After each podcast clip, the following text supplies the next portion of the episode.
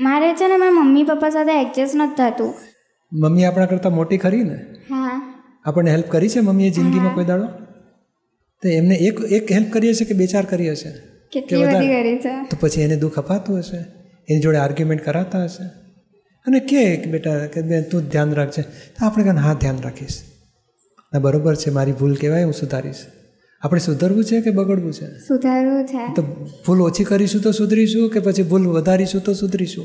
ઓછી કરીશું તો સુધરીશું. અને તમને દેખાય પોતાની ભૂલ? અરીસાની જરૂર પડે ખરી ભૂલ જોવા? નહીં માથાના વાળ બાળ સીધા કરવા અરીસાની જરૂર પડે ખરી? કે જાતે જ કરી શકે દર વખતે? જાતે થાય ને અરીસામાં જોઈન કરવું પડે. હા અને કદાચ કોઈ કે કાંક માથા પર કચરો છે તો પછી આમ આમ જોવો ના પડે અરીસામાં? જોઈએ. તો આ અરીસા કહેવાય મમ્મી પપ્પા તો ઉપકારી કહેવાય. અરીસાને તોડી નાખીએ પછી કોણ આપણને ભૂલ દેખાડશે? ચોખ્ખા કેવી રીતે થઈશું પછી આપણે? એટલે મમ્મી પપ્પાને તો વિનયમાં રહેવાનું.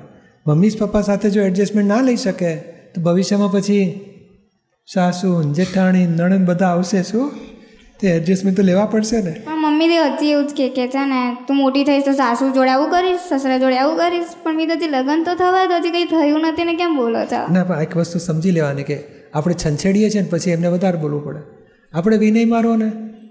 કે ના, તમે કહો છો, હું ધ્યાન રાખીશ. અને આપણે નક્કી કરવાનું કે મમ્મી જે કહેવા માગે છે પોઈન્ટ ઓફ વ્યૂ સમજીએ અને સોલ્યુશન લાવીએ.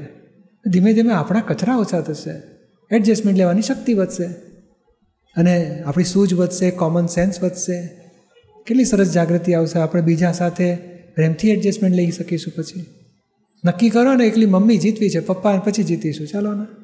પૂછે શ્રી પછી બુદ્ધિ ડખો કરે છે એટલે કઈ બુદ્ધિ ડખો કરે છે? એ જ આ બધી એટલે ધાર્યું કરવાવાળી બુદ્ધિ પોતાનો મોહ ભોગવવાની બુદ્ધિ. મને મારું સુખમાં કોઈ દખલ ના કરનારું છે. આલે પણ બીજાને દુઃખ આપો છો એ તમારું દુઃખ ઊભું કરો છો. માટે કોઈને દુઃખ ના થાય એવું જીવન જીવો તો તમારું સુખ એમાં છે જ પછી.